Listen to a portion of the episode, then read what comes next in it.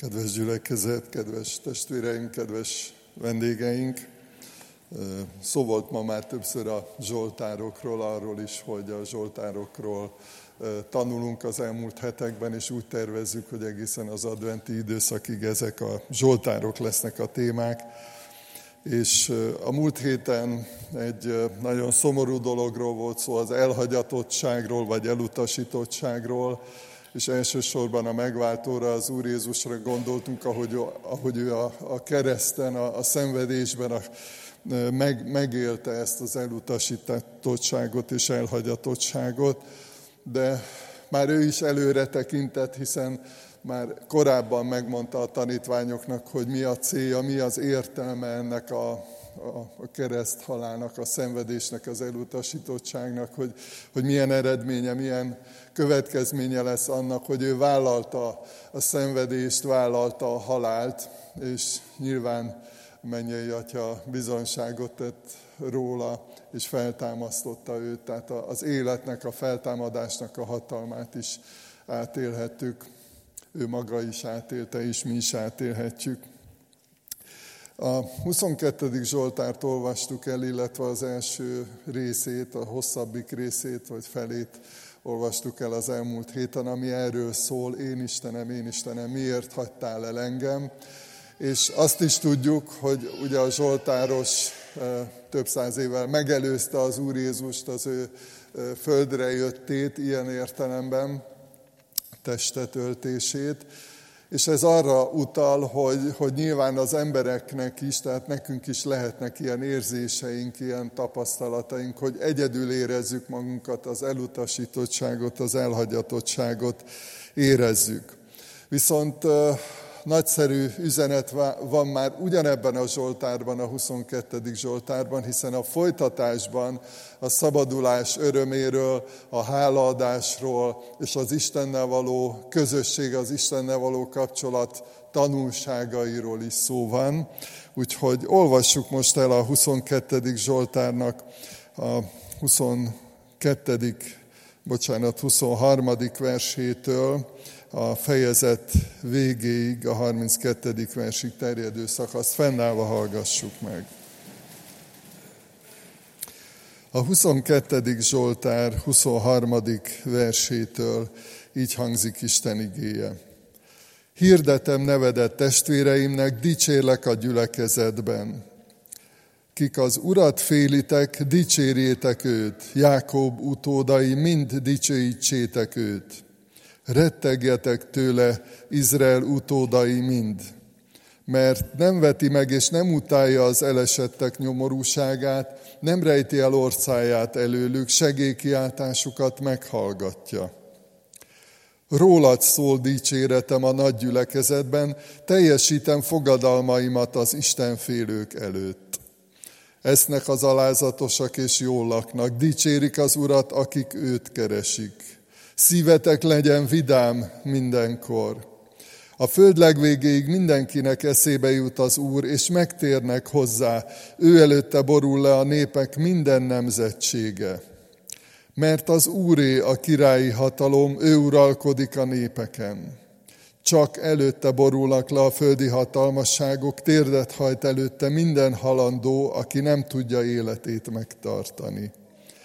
Az utódok szolgálják őt, beszélnek az Úrral a jövő nemzedéknek, jönnek és a születendő népnek hirdetik majd, hogy igaz, amit ő tesz.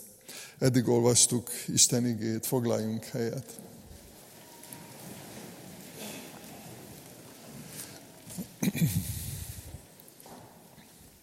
A szabadulást követően, tehát következik Isten magasztalása, a hálaadás, a bizonságtétel, és még nagyon sok minden érdekes, hogy ahogy olvassuk ezt a Zsoltárt is, néha zavarban vagyunk amiatt, hogy olyan sok gondolatot felvet, akár egy sorban, egy gondolatban, egy versben is az ige a Zsoltáros, úgyhogy győzzük átgondolni, értelmezni, és nyilván az is egy komoly kihívás, hogy szeretnénk, hogyha nem csak egyfajta tudás formájában lenne, majd maradna bennünk ez a gondolat, hanem azt szeretnénk, hogyha átformálna minket Isten a gondolatainkat, a motivációinkat, a mindennapi életünkre hatással lenne.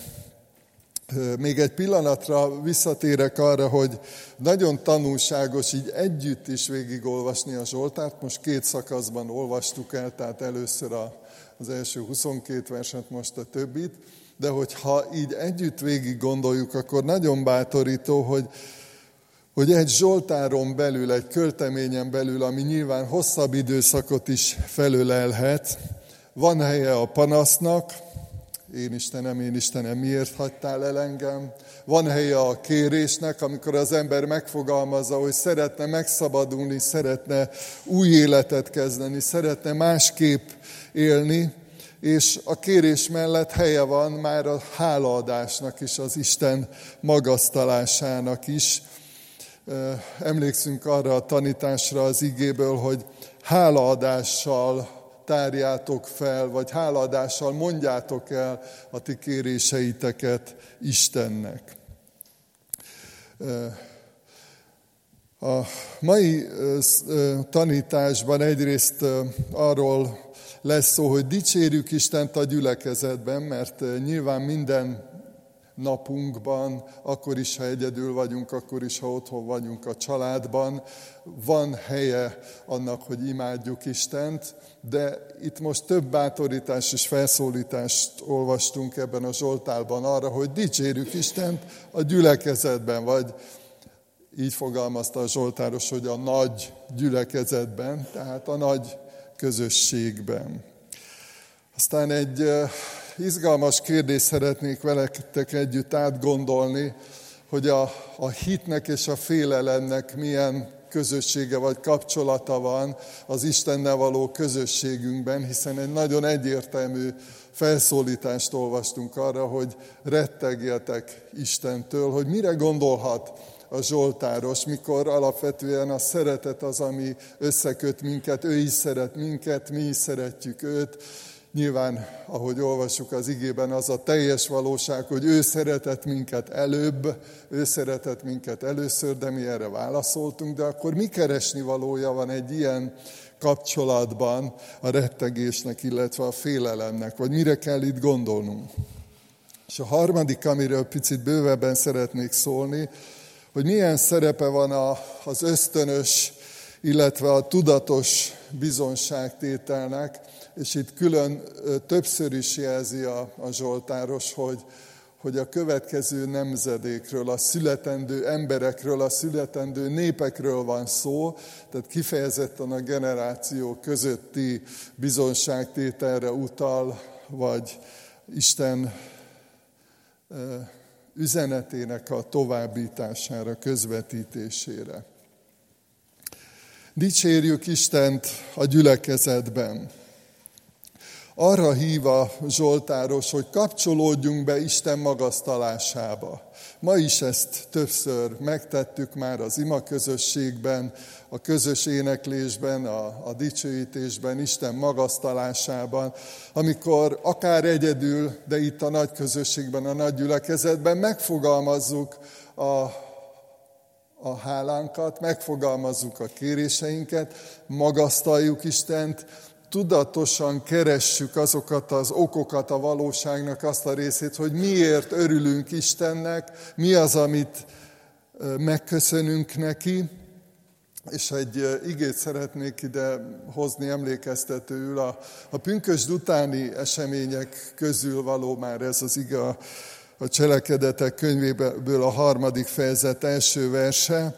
Péter és János felment a templomba a délutáni imádkozás idejére, délután három órára. És egyébként a korábbi, tehát a második fejezetben is olvasunk arról, hogy minden nap elmentek a templomba imádkozni. Tehát volt egy ilyen belső késztetésük, úgy gondolom, hogy nem, ez nem csak egy ilyen üres hagyomány volt, hanem belülről fakadt ez a vágy a szívükben, hogy, hogy mi el akarunk menni imádni az Istent. És otthon is jó, meg azt is gyakorolták, sőt azt olvassuk ott, hogy házanként együtt voltak, megtörték a kenyeret, tehát a családjukban is nagyon tevékenyen gyakorolták ezt a fajta közösséget, vagy istentiszteletet, de hogy a Szentírás többször utal arra, hogy ez fontos volt nekik, hogy elmenjenek imádkozni. És azon gondolkodtam, hogy ez mennyire van bennünk, bennem. Ez a fajta belső késztetés, hogy, hogy nekem fontos, hogy együtt imádkozzunk. Annyi programunk van, annyi feladatunk van, olyan sok mindenre oda kell figyelni a családban, a munkánkban. És nagyon, nagyon érdekes, hogy ez így, mint egy csillag világít ebben a valóságban ez a néhány igevers, hogy, hogy egyszerűen egy információ, egy, egy közlés arról, hogy hát ők egyébként minden nap elmentek imádkozni. Nem tudom, hogy mennyit utaztak, akkor még olyan jellegű dugók nem voltak, mint most, meg nem volt olyan, hogy mondjuk 50 percet állunk az oktogonnál, mint a héten, ahogy megtörtént. Tehát, hogy más volt nyilván a, az életforma, az életritmus, az életvitel, de hogy, hogy ez azt gondolom, hogy ez a, a dicsérlek a nagy gyülekezetben, hogy imádlak a nagy gyülekezetben, ez azt jelenti, hogy kapcsolódunk egymáshoz, és ez azt jelenti, hogy most is ezért vagyunk itt, hogy nem csak otthon akarjuk az igét olvasni, meg tanulmányozni, hanem együtt is hallani, tanítást akarunk hallani. Együtt akarunk énekelni, dicsérni az Urat. Azt gondolom, hogy nagy élmény, nagyszerű ajándéka Istennek, amikor együtt magasztalhatjuk őt. A következő, ami az Isten dicsérethez kapcsolódik, bár egy kicsit másként szoktuk fogalmazni, amikor megosztjuk egymással a személyes tapasztalatainkat, örömeinket, élményeinket,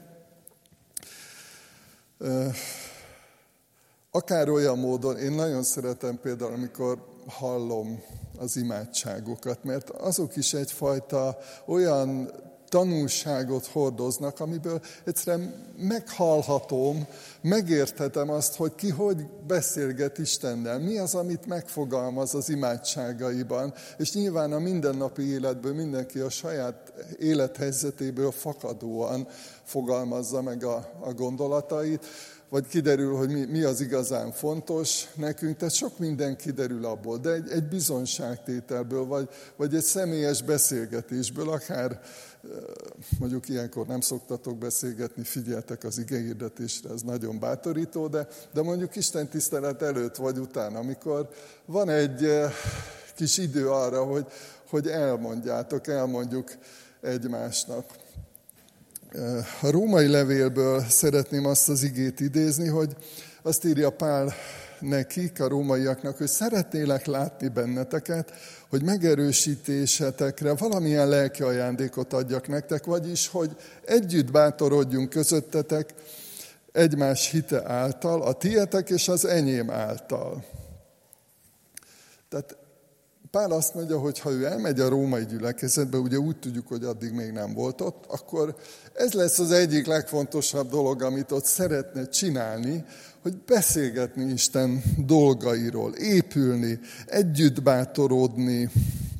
Ami értéken van, azt írja, hogy azt is szeretném nektek átadni, meg akarom osztani veletek, de az is érdekel, hogy, hogy veletek mi történt a családban, vagy éppen a mindennapi küzdelmeitekben. Ez is az Isten magasztalásához tartozik, mert lehet, hogy valami fáj, valamivel szembesülünk, egy nehéz helyzettel, egy betegséggel, akkor is imádkozunk egymásért. Amikor valami sikerül, valaminek örülünk, azt is megfogalmazzuk. Benne van ebben egy mérhetetlenül nagy ajándék, hogy tanulunk ezek által a személyes tapasztalatok által, egy bizonságtételből, egy személyes beszélgetésből, fejlődhetünk, növekedhetünk, tehát ezt a növekedésünket, Isten megismerését is szolgálja az, hogyha elmondjuk, megfogalmazzuk egymásnak a tapasztalatainkat, és bátorítjuk egymást. E, e, ezt a kifejezést nem mindig szoktuk használni, vagy nem mindig gondolkodunk rajta, de, de igazából nagyon fontos, mert azt gondolom, hogy mindannyian, akár a személyes küzdelmeinkben, akár a, a családunkban, a munkákban, a szolgálatunkban találkozunk kérdésekkel, akár önmagunkban is. Találkozunk akadályokkal, küzdelmekkel. És mérhetetlenül nagy ajándék, amikor valaki odáll mellénk, és bátorít, és biztat, és jelzi, hogy, hogy milyen ajándékok vagyunk egymás számára, és menjünk tovább. Tehát ez, ezek a személyes, kölcsönös megosztások is az Isten tiszteletnek, az Isten dicsőítésnek a, a része.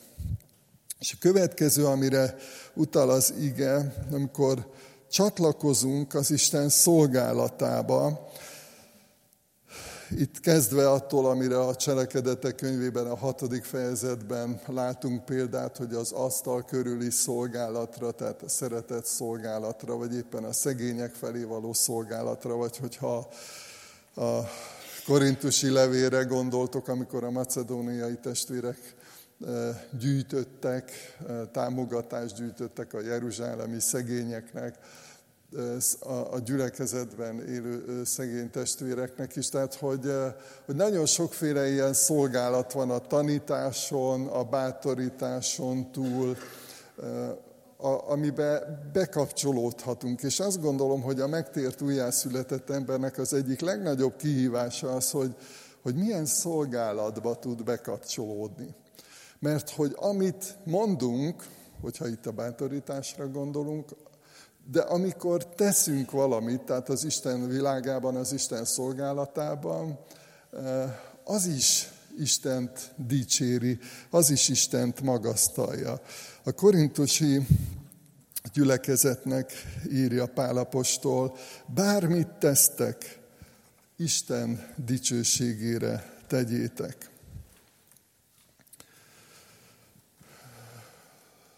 Szükségünk van erre. Szükségünk van arra, hogy dicsérjük Istent, akár az imáinkkal, az énekeinkkel, a szolgálatunkkal, a bizonságtételünkkel, a mindennapjainkban.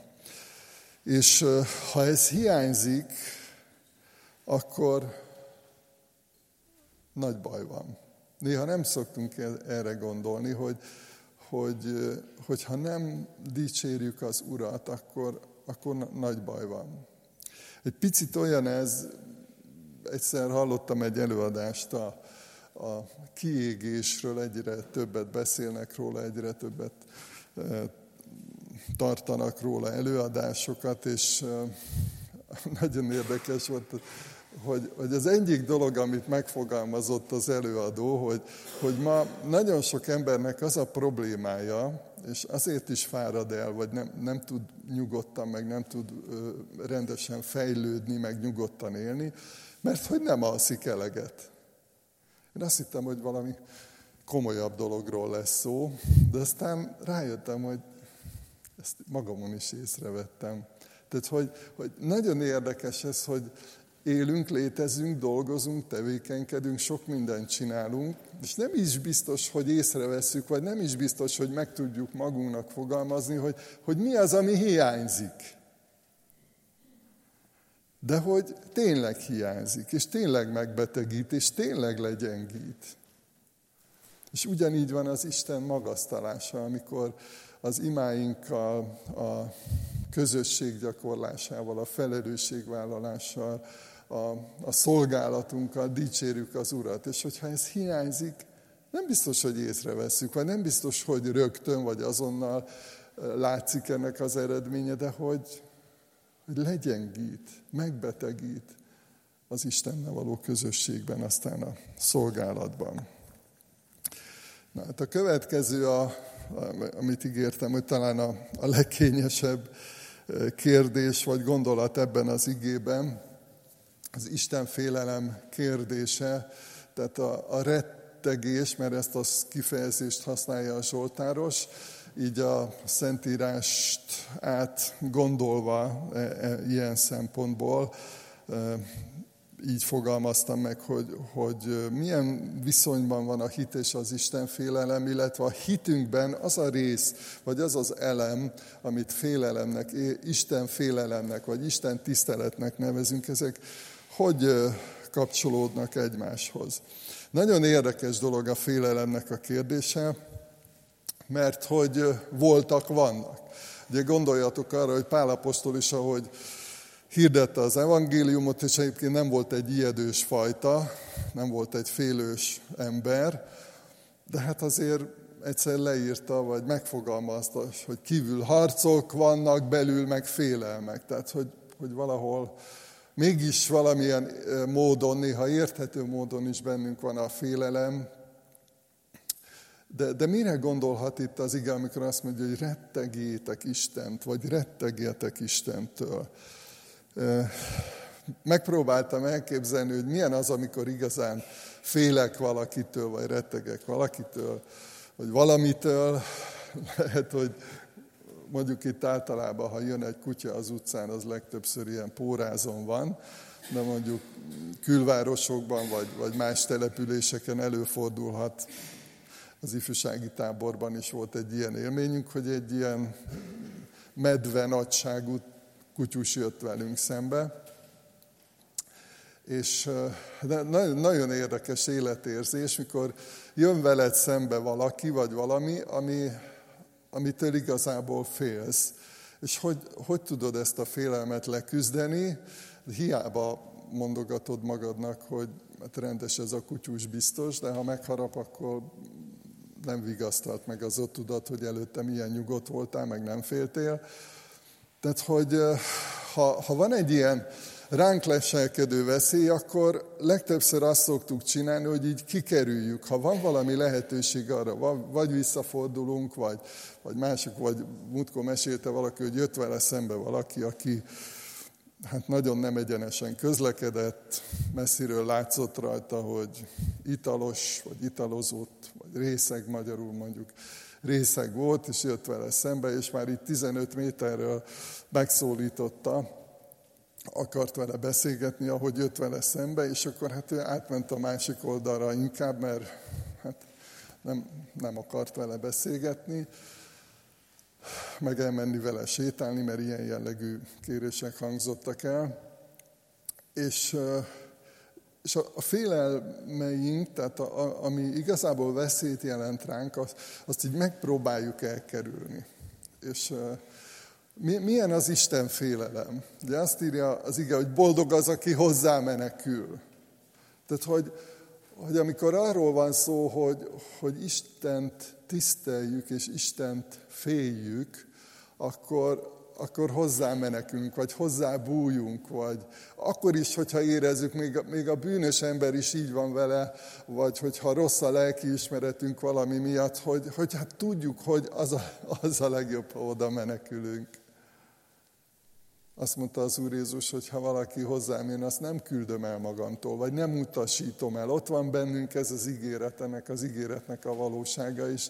És inkább átöleljük, inkább kapaszkodunk bele, inkább ragaszkodunk hozzá, tehát nem, nem akarjuk Istent elkerülni. Ez a különbség valahogy, hogy, hogy elkerüljük azt, ami veszélyt jelent ránk, de hogy Isten igazából az életünket munkája, az örök életünket munkája is, hogy éppen ezért hozzá menekülünk. Egy-két rövid bibliai példát szeretnék elmondani azzal kapcsolatban, hogy segít megérteni ennek a félelemnek, a, vagy rettegésnek a kifejezését. Az egyik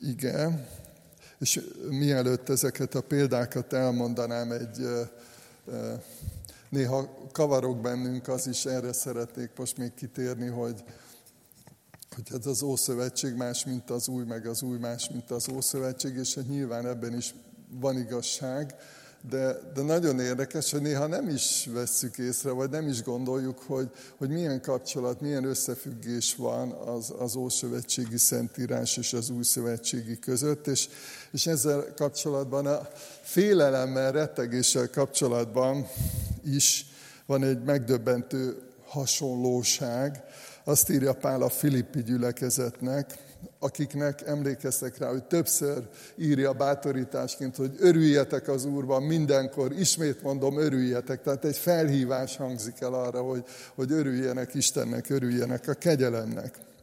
Ugyanakkor azt írja nekik, szeretteim, ahogyan mindenkor engedelmeskedtetek, nem csupán jelenlétemben, hanem sokkal inkább távollétemben is, félelemmel és rettegéssel munkáljátok üdvösségeteket, mert Isten az, aki munkálja bennetek mind az akarást, mind a cselekvést az ő tetszésének megfelelően.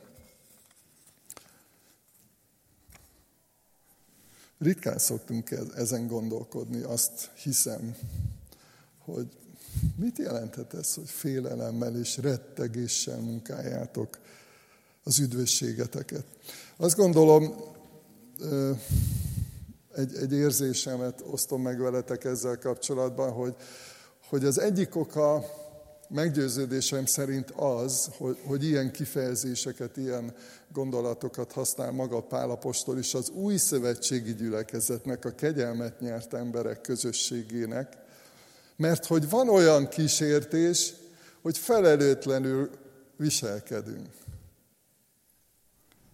és próbál segíteni abban az újjászületett hívő embereknek, most nagyon egyszerűen fogalmaz, hogy vegyék komolyan, amit Isten mond. Ez nem játék, ez nem vicc.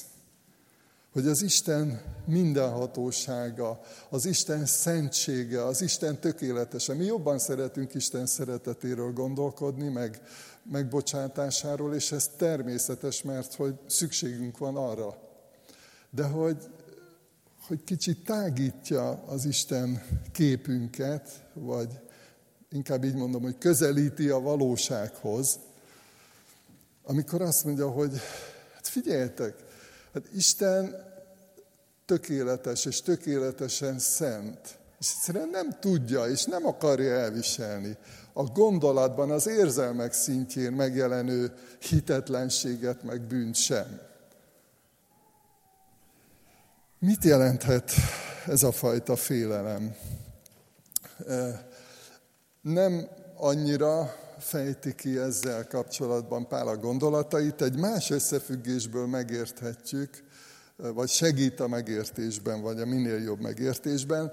Arról elég sokat ír, és elég részletesen kifejti Pál apostol, hogy a, a szolgák és az urak, tehát ott még akkor nem főnök volt, meg beosztott, meg alkalmazott, mint amiket most használunk ilyen kifejezéseken, voltak urak, meg voltak szolgák. És erről a kapcsolatról ír ugye egyrészt az Efézus 6.5, Szolgák, félelemmel és rettegéssel engedelmeskedjetek földi uraitoknak, olyan tiszta szívvel, mint Krisztusnak. Úgy magyarázza Pálapostól, hogy legyen tiszta a szívetek. Tehát a, a félelemben, az, most akkor Isten félelemre gondolunk, az egyik legfontosabb dolog az őszintesség. A tiszta szív.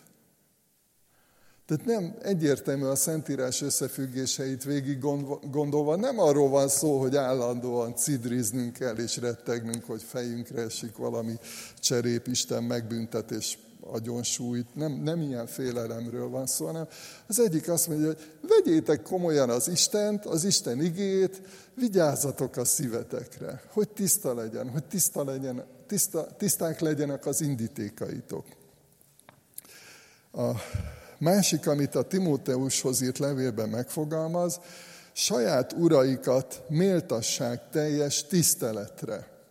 Itt a tiszteletről, megbecsülésről van szó, nagyon jól tudta Pál apostol is, hogy az urak, vagy a főnökök mai kifejezéssel nem tökéletes emberek.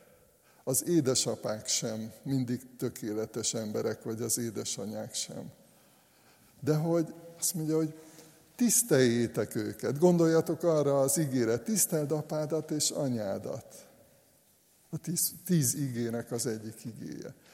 Tehát, hogy az emberi kapcsolatokban és ezekben az összefüggésben egy kulcskérdés az, hogy, hogy ez a fajta tisztelet, és nyilván Istennel kapcsolatban még inkább fölvetődik ez a kérdés, mert ugye amit mi így gyakorolunk, azt, azt mondjuk, vagy arról azt mondjuk, hogy az egy Isten tisztelet, tehát kifejezzük a tiszteletünket, de hogy, hogy tényleg belülről is ez a fajta csodálat, imádat ott van a szívünkben, hogy ő a, a mindenható örökkévaló tökéletes Isten. És a harmadik, a, a Titushoz írt levében fogalmazza meg Pálapostól, legyetek készségesek mindenben. Tehát amikor tanít, vagy feladatot ad, vagy valamibe be akar kapcsolni, vagy valamivel megbízni, akkor azt mondja, legyetek készségesek. Érdekes a Károli fordítás, ugyanezt az igét úgy fordítja le, hogy, hogy hát a kedvüket keressék. A kedvüket keressék. És biztos eszetekbe jut nektek is az a amit Istennel kapcsolatban szoktunk magunknak is megfogalmazni, hogy hát mi szeretnénk Isten tetszésére élni. Hogy örüljön neki, ahogy gondolkodunk, ahogy élünk. Mert tudjuk, hogy mi akkor vagyunk a helyünkön. Nem arról van szó, hogy ilyen elvárásrendszer gúzsba köt minket, hanem tudjuk, meg tapasztaltuk is azt, hogy ha, ha Isten kedvét keressük, akkor mi is a helyünkön vagyunk. Hogyha azt, tehát ha úgy akarunk élni, hogy, hogy az tetszik Istennek, örül neki, jól esik neki.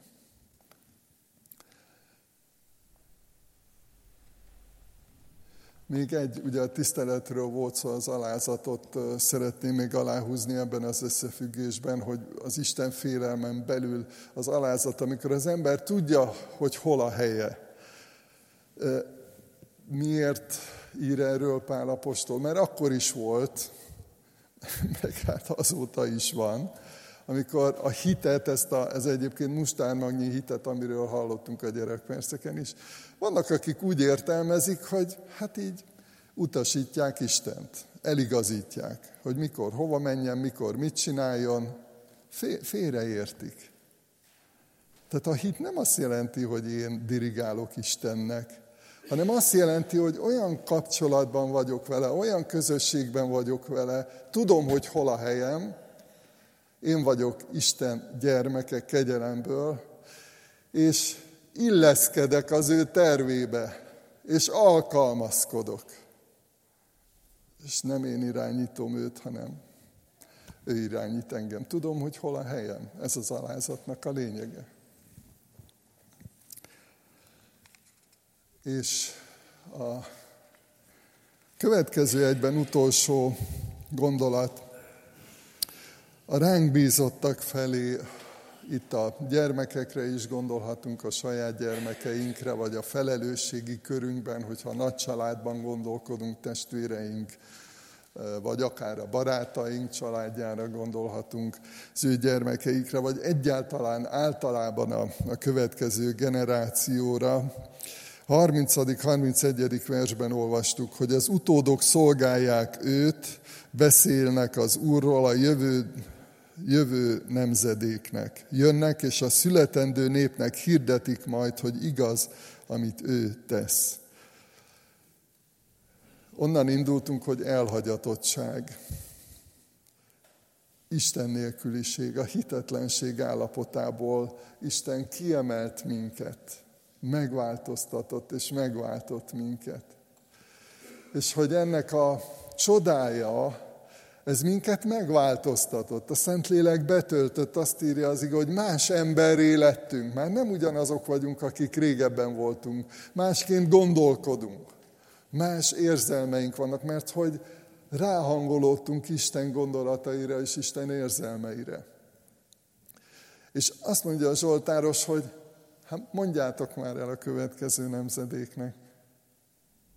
Beszéljetek róla, ez tudjuk, hogy az Ószövetségi nép Izrael népe életében egyfajta kötelessége volt a szülőknek, az édesapáknak, hogy mondják el a saját gyerekeiknek, hogy mit cselekedett az Isten. Vannak gyermekbibliák is, az is nagyon sokat segít, de az is, amikor te elmondod, meg én elmondom, hogy, hogy Isten mit tett. Mit tett velem, mit éltem át Isten szabadításában. Van egy spontán, vagy nevezzük ösztönös része, ez picit olyan, mint mikor itt tudom, valakinek sikerül a vizsgája, és akkor hazamegy, és hát nem tudja nem elmondani nem. Hát nem, nem szokott olyan lenni, hogy valaki kap egy ötöst mondjuk egy vizsgán, és akkor hazamegy, búsul, bevonul a szobájára, magába zárja, magára zárja, hát az, az már betegség, tehát az nem egészséges. Tehát, hogy, hogy legszívesebben, hogyha valami ilyen öröm történik, vagy ö, ö, nagyszerű dolog történik velünk, akkor az öröm kiül az arcunkra, és ösztönösen, ha találkozunk egy ismerőssel, metrón, villamoson, hát elmondjuk, hogy, hogy mi történt, hogy milyen jó dolog történt velünk. Győzelem, megtérés, gyógyulás, siker, valami, hát ez természetesen kikívánkozik belőlünk. És jó, ha otthon a családban is ilyenek vagyunk, hogy, hogy ami, ami történt, azt megosztjuk azokkal, akiket Isten ránk bízott, vagy akár itt Isten népe között a gyülekezetben. A következő formája ennek a bizonyságtételnek még mindig önkéntelen, de már van benne jó adag tudatosság is, a példaadás, akár a szavakkal, ahogy beszélünk, ahogy viselkedünk, és, és szavak nélküli példaadás is nevelésben, életvezetésben, hogy hogy éljük meg a mindennapi életnek a kihívásait egy vitában, egy otthoni vitában, vagy veszekedésben, hogy viselkedünk, vagy éppen a munkához hogy viszonyulunk, vagy éppen a pontosság. Tehát rengeteg olyan apróbb és jelentősebb dolog van, ami a mindennapi életünkben, akkor is, ha nem veszik észre, beszél, beszél rólunk. És, és nyilván így van ez a, a közösségünkben, a, a gyülekezetünkben is. És egy nagyon izgalmas kérdés az, hogy hogy milyen mintát látnak azok, akikért felelősek vagyunk. És hogyha most a gyermekekről, fiatalokról van szó, a következő generáció, milyen mintát lát? Követhető-e? Vagy, vagy mi magunk szeretnénk-e, hogy úgy éljék meg a mindennapjaikat, ahogy mi? érezzük, hogy van, van ebben is gondolkodni, meg imádkozni valónk, meg fejlődni, meg tanulni valónk, hogy, hogy tényleg maga a mintaadás is ö, eredményes le, legyen a következő generációnak. És a, az utolsó, amit így fogalmaztam meg, a, a tudatos, illetve kezdeményező bizonságtétel, nem régen volt itt egy ilyen képzés, és reméljük, hogy lesz folytatása, ahol arról lehet tanulni, hogy hogyan mondjuk el az evangéliumot egyszerűen, természetesen, Isten igét, hogyan közvetítsük, akár az utcán egy teljesen ismeretlen embernek, de nem is az a legfontosabb, hogy most milyen körülmények között, meg milyen kapcsolatrendszerben történik ez, hanem az, hogy kezdeményezzük-e azt, tudatosan megfogalmazzuk-e azt, hogy ha, ha Istenről beszélünk, akkor mit mondanánk? Mert hogy ez is Istent magasztalja. Amikor lehet, hogy nem egyszerű vagy nem könnyű helyzetben, de mégis bátran azt mondod, hogy, hogy Istennél van a megoldás. És lehet, hogy ki fognak nevetni először, vagy sokat szor. Lehet, hogy bolondnak néznek, de mégis a, a bizonságtétel, és hogyha a következő generáció, generációra gondolunk, akkor mennyire fontos ez a fajta tudatosság, hogy amit te kaptál, amit mi kaptunk Istentől, azt fogalmazzuk meg, és adjuk tovább. A szabadítás jó híre Isten magasztalására indít, Isten tiszteletét, csodálatát eredményezi, és a szabadítás jó híre terjed. Ezzel az örömmel menjünk tovább, és ahogy jeleztem már az elején, Helénát kértem, hogy egy, egy dalát, egy énekét énekelje el, így az ige hirdetésre válaszként is, és amit szeretnél róla, mondd is el.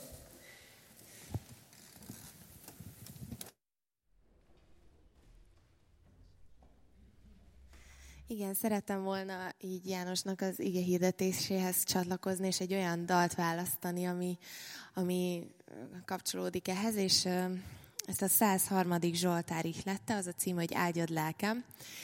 És azért nagyon közel áll hozzám ez a téma, mert azt vettem észre, hogy kifejezetten ma a világ az diktálja, hogy tedd, amit az érzéseid mondanak neked, hallgass az érzéseidre, a szívedre, és nagyon tetszik, ahogy, ahogy Dávid mondja magának, hogy, hogy áldjad lelkem, és Isten uralkodásra teremtett minket az érzelmeink felett is, és, és szerintem ez különösen nehéz nekünk, azoknak, akik, akik mély érzésű emberek vagyunk, és Dávidnál is láthatjuk azt, hogy az egyik Zsoltár arról szól, hogy részletező, hogy Isten hogyan verje meg az ellenségeit, és hogy halljanak meg, a másik pedig a leglírikusabb és leggyönyörűbb szavakat használja, és és tetszik az, ahogy, ahogy itt felszólítja magát, hogy, hogy áldja a, az ő lelke. Szeretnék néhány igeverset ebből a Zsoltárból felolvasni. Áldjad lelkem az Urat, és egész bensőm az ő szent nevét. Áldjad lelkem az Urat, és ne feledd el, mennyi jót tett veled. Ő megbocsátja minden bűnödet, meggyógyítja minden betegségedet. Megváltja életedet a sírtól, szeretettel és irgalommal koronáz meg. Betölti javaival életedet, megújul ifjúságod, mint a sasé. Az Úr a mennyben állította fel trónját, királyi hatalmával mindenen uralkodik. Áldjátok az Urat, angyalai, ti hatalmas erejűek, akik teljesítitek parancsát, és hallgattok parancs szavára. Áldjátok az Urat, ti seregei, szolgái, akaratának végrehajtói. Áldjátok az Urat, ti teremtményei, mindenütt, ahol uralkodik. Áldjad lelkem az Urat.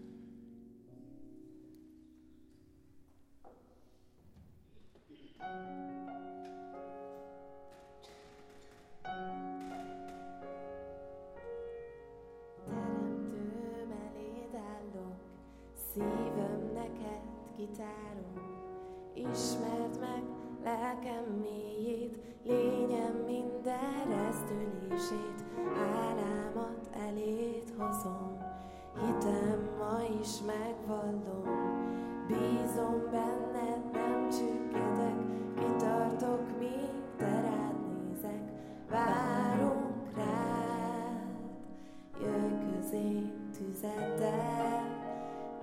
nincsen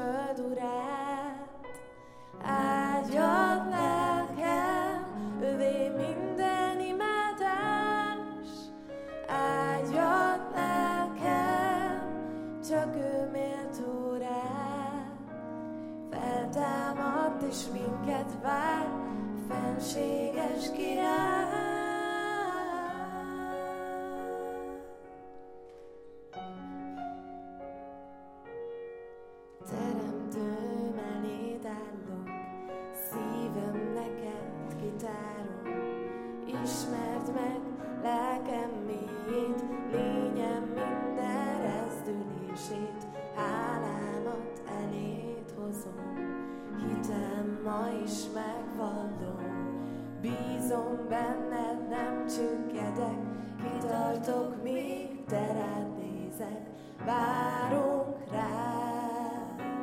Jöjj közénk tüzeddel, nincsen más, ki méltó a dicsérséget.